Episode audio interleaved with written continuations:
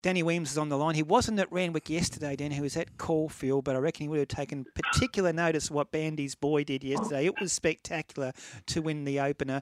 Danny, good morning. And has Bandy's boy done that at track work? Make a beeline to the left? No, no, not really, Ray. He, he uh, when he's working uh, solo, he tends to look and shy and have a good look around at things. And he's a he's a better chaser than he is a, a horse. When he gets out in front, I think he he starts star, stargazing. But mm.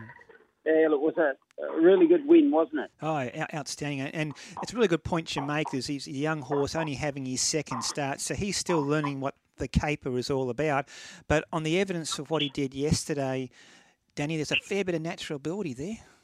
There is, Ray. I, I, I felt high enough of him to run him first up in the kindergarten. I was quite bullish of him running well that day. Mm-hmm.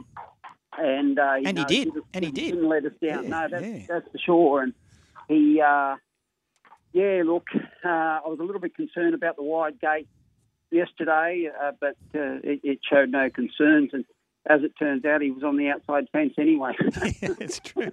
Yeah, uh, I know I spoke to you yesterday on the phone, Daniel. Uh, any change of plans? Are you still thinking the best thing for Bandy's boy is a is a spell now and concentrate on the spring as a three year old? Oh, definitely, Ray. I, I, was a little bit concerned after his work on Tuesday. Work sensational. I it took the horse a, a couple of days to come through that work. And then after that, I thought maybe he perhaps had enough this preparation. Mm-hmm. Uh, albeit he won yesterday, I think uh, he, he's going to benefit by a little bit of time before he goes out. That you know, before he's had enough this preparation, go out, come back. He, he's got a lot of improvement ahead of him. So yeah. I think he's more a three-year-old than he is a two-year-old, and uh, it's, quite uh, quite quite a good future for him, really. Hey, Danny, how did Shelby 66 run at Caulfield yesterday? Yeah, look, he, he just he was a little bit tardy away, and I, I, just felt that he got two or three lengths further back than I would have liked to have seen him. And look, he ran he ran very well, but um, it was very difficult to make ground up yesterday. First try, left-handed. The track was quite firm. I still thought he ran exceptionally well. I don't know whether he would have finished the first three, but I think he should have finished uh, uh, definitely in, in, fourth position. It was a good run. Mm. The, the, track looked pretty firm and leaderish yesterday at Caulfield, Danny. Yeah, very much, Ray. I, yeah. I don't think he could get too far back, and when he when he went 50 metres, I knew he was in trouble. He's a he, he hasn't got one of those dynamic finishes. He's just he's just full of toughness and mm. heart, and you know you give him enough uh, sort of uh, uh, enough to the, the horses that he can chase down, and he'll chase them down. But the task yesterday was just too much. Yeah, Do you keep going, Danny?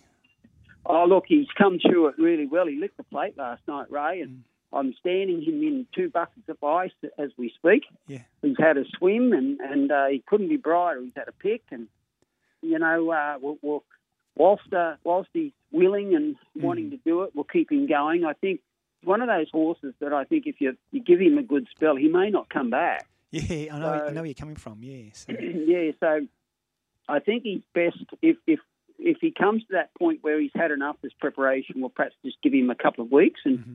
And then sort of just do something different with him and keep him going as they do in Europe with those stallions, they just keep them ticking over. They never yeah. really put them out. Yeah, they don't. They, they, they're always in the box or in the stable environment, aren't they? Their, their yeah. spells are in the box, yeah. Yeah, and look, he's loving what he does. Mm. He, he, like, you know, some of these horses, people don't realise um, in the public that once they retire, they, they get depressed. Yeah. Mm.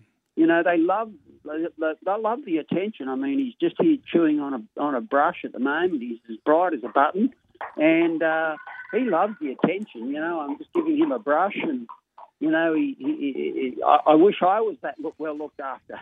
yeah. Now, well, he's loving the racing. He's been a great story this autumn, the story of the carnival, just about Danny. Congratulations with the success of Shelby 66. Long may it continue, and you've got a promising horse there in Bandy's Boy to look forward to next season. Thanks for joining us this morning, Danny. Uh, thank you, boys.